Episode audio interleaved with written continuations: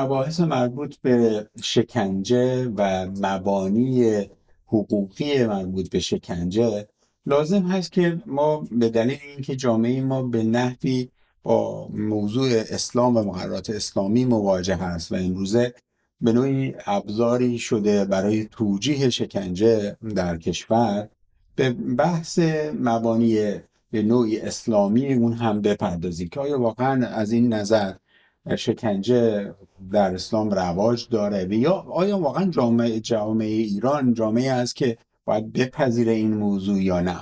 اگرچه طبق قانون اساسی شکنجه مطلقا ممنوعه قوانین عمومی در ایران شکنجه را ممنوع اعلام کرده.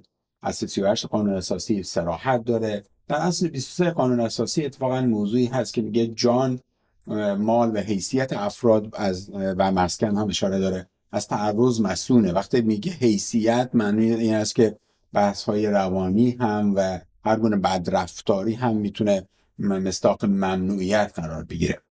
خب با مجموع این پیشفرض ها ما چطوری می‌تونیم مسئله ممنوعیت شکنجه را در جامعه مستقر کنیم؟ در حالی که استدلال هایی هست در رابطه با اینکه خب شورای نگهبان نپذیرفته که ایران به کنوانسیون من شکنجه بپیونده و دلیل عدم پیوستن یا عدم تایید اون هم که در مجلس ششم تصویب شد این هست که بر اساس بعضی دیدگاه های فقهی مثل دیدگاه دفع افسد به فاسد یا دیدگاه تزاهم به این نتیجه رسیدن اون بخش شورای فقهی مشورتی شورای نگهبان که در ایران نمی‌تونیم ما به کنوانسیون من شکنجه بپیوندیم. امروز می‌خوایم بیشتر این موضوع رو باز کنیم که چگونه ما باید به مبانی قوانین و مقررات مدرن تر که میشه کنوانسیون من شکنجه سایر کنوانسیون حقوق بشری که شکنجه رو ممنوع می‌کنه نگاه کنیم و نهایتا جامعهمون را یک ارزیابی داشته باشیم.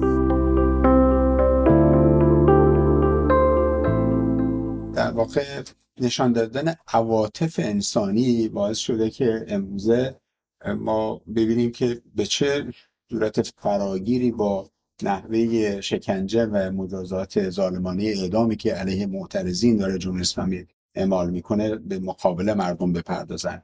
ولی نکته ای که حائز اهمیت هست برای اینکه ما نیاز داریم این موضوع استقرار پیدا کنه در جامعه و برای استقرار هم نیاز به این هست که مبانی فکری که می‌تونه چه شکنجه را رواج بده چه شکنجه را و خشونت را متوقف کنه مورد بازبینی یا بازخانی قرار.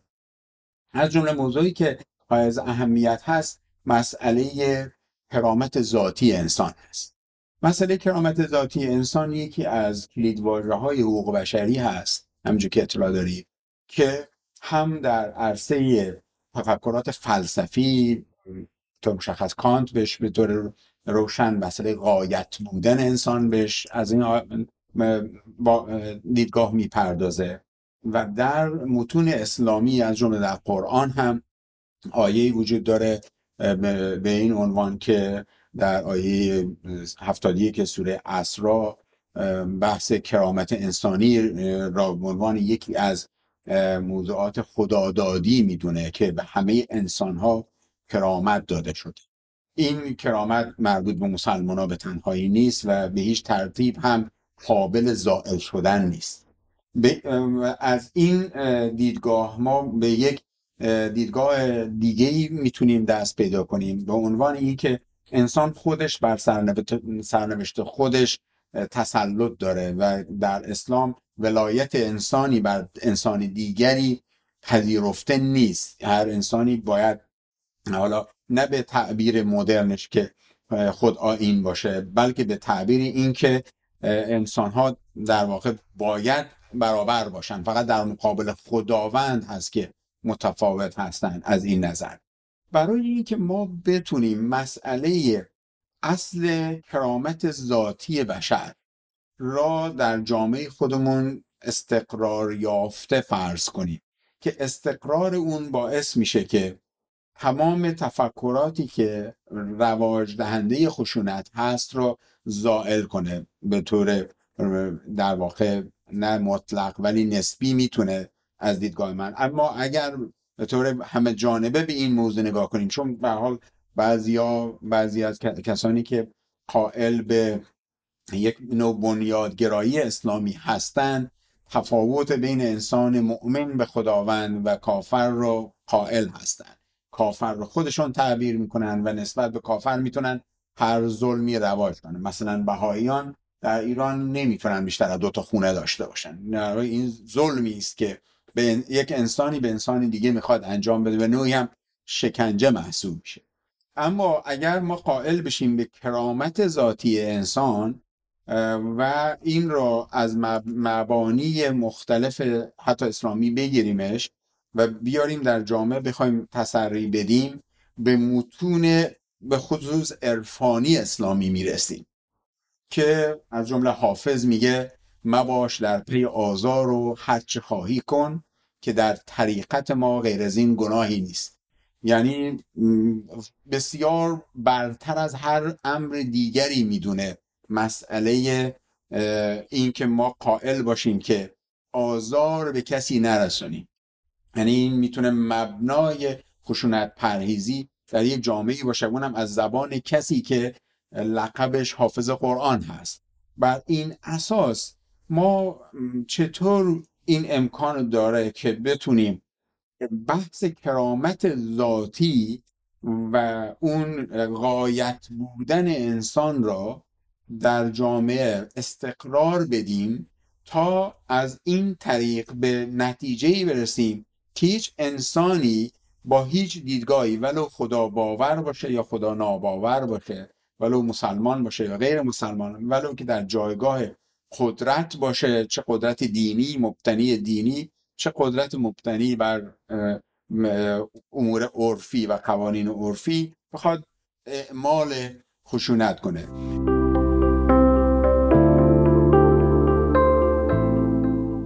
بسیار مهمه این موضوع که ما بتونیم برای آینده ایران که در پیش رو هست و در واقع جامعه داره به یک پوستندازی می‌رسه که به سطوح آمده از طرفی تلویحا اشاره می‌کنم از میزان خشونتی که از جانب حاکمیت به اسم اسلام علیهش اعمال شده.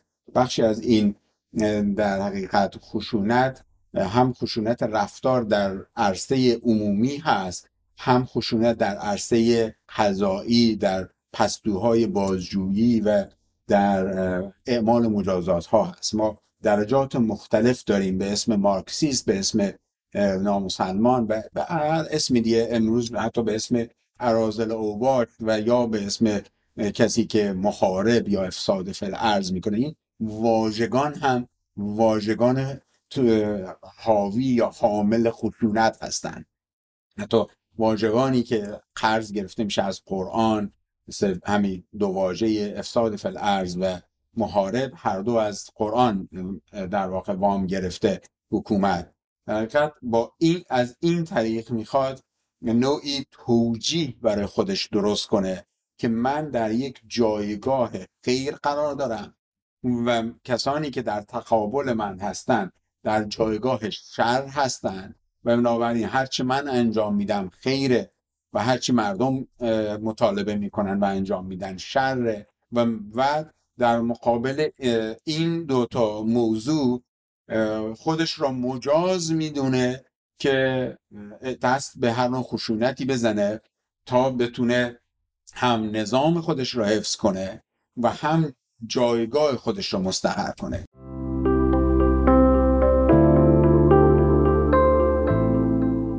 برداشت بهتر از اسلام در واقع شاید نوعی نگاهی خاصی است که حتی بین بخشی از متفکرین باورمند به اسلام هم وجود داره. به این عبارت که ما هم در دیدگاه فقه شیعه و هم در دیدگاه فقه اهل تسنن در کشورهایی که در واقع حرف دارن در این رابطه ما دو تا دیدگاه داریم.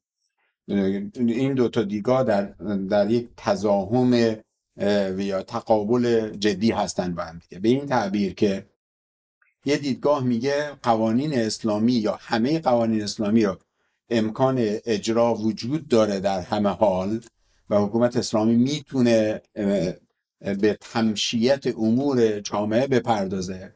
و خب طبیعی تمشیت امور حالا ممکنه شکنجه به معنی اون چیزی که در اتاقهای بازجویی اتفاق میفته رخ نده.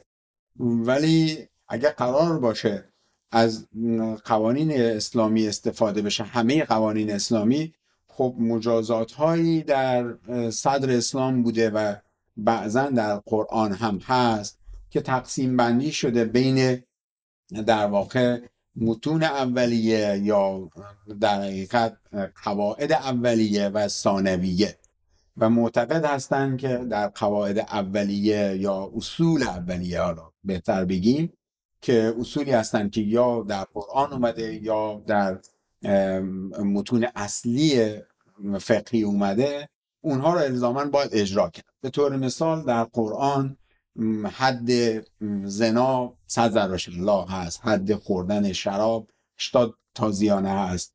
یا حد سرقت مشمول حد قط دست راست هست و تکرارش در چهار بار باعث مرگ هست. یا حتی بحث قصاص در قرآن وجود داره به سراحت خب اگر قرار باشه این مسیر بره یا بحث حقوق زنان اگر قرار باشه دقیقا اون مر مقررات اسلامی و اونایی که بر مبنای اصول اولی هست خواد اجرا بشه یک نوع خشونت و شکنجه اون چیزی که ما بر مبنای اصول حقوق بشر می‌شناسیم حتی مجازات های بیرحمانه وارد بر بدن مثل شلاق و خط دست و پا اینها مستاقی از شکنجه است.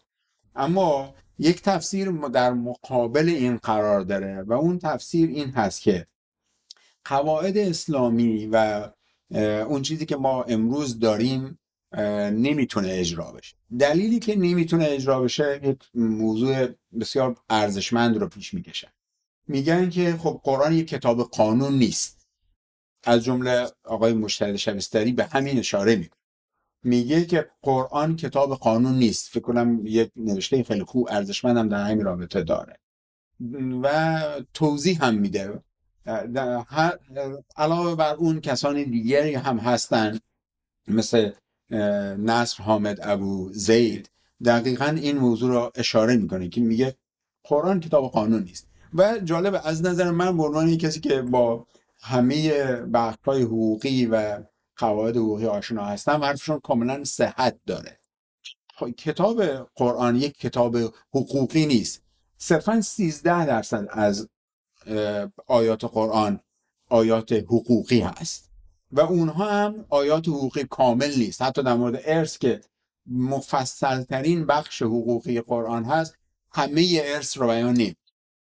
به همین خاطر بعضی کشورهای اسلامی تقسیم ارث رو حتی میگن خب ارث تبعیض داره دیگه. تبعیض هم خشونت هست بین زن و مرد. بنابراین ما می‌تونیم اجرا نکنیم. یا قواعد قصاص رو ما می‌تونیم اجرا نکنیم. چون جز اصول اولیه نیست. یا حتی بخش حدودی که ازش به حدود یاد می‌کنن مثل همین حد محاربه که الان جمهوری اسلامی ازش استفاده می‌کنه یا حد زنا یا شرب خمر و این قبیل موضوعات اینها در واقع جز اصول اولیه از یه طرف نیستن. از طرفی دیگه اونها شرایط و کانتنت یا محتوای حقوقی کامل ندارن. چون محتوای حقوقی کامل باید جزئیات داشته باشه. کتاب قرآن بیشتر یک کتاب در واقع برای زندگی هست که داستانهاش داستانهای قرآن بیشتر از مسائل فقهی و مسائل دیگر قرآن. با استفاده از این دیدگاه در واقع قائل به این میشن که ما در این زمان نه ضرورتی داره که قواعد حقوقی اسلامی رو بخوایم اون چیزی که بنیادگرای اسلامی ترویج می‌کنه اجرا کنیم. و نه امکان پیاده شدنش داره. و مضافن این که یه نوع اسلام حراسی جدی هم در دنیای مدرن ایجاد می‌کنه. به باور شما این تقسیم بندی رو ما باید کنار بزنیم چون بعضی هم قائل به این هستن که نه این تقسیم بندی هم یه نوعی می‌خواد تلطیف کنه. من معتقد هستم در جامعه جوامع کنونی اسلامی این تقسیم بندی ها می‌تونه مؤثر باشه برای کاهش خشونت و برای در واقع استقرار جامعه عرفی که قوانینش قوانین عرفی باشه. مردمش بتونن سکولار یا بدون نیاز به کنترل اجتماعی زندگی کنن. همینجوری که هیچ حکومتی نمی‌تونه کنترل کنه. های مردمش نماز می‌خونن؟ روزه می‌گیرن یا نمی‌گیرن؟ اگه تو خیابون حالا چهار نفرم شلاق بزنن همون هم خشونته. ولی همون هم بسیاری رو نمیپذیرنش و امکان استقرارش اساسا وجود نداره.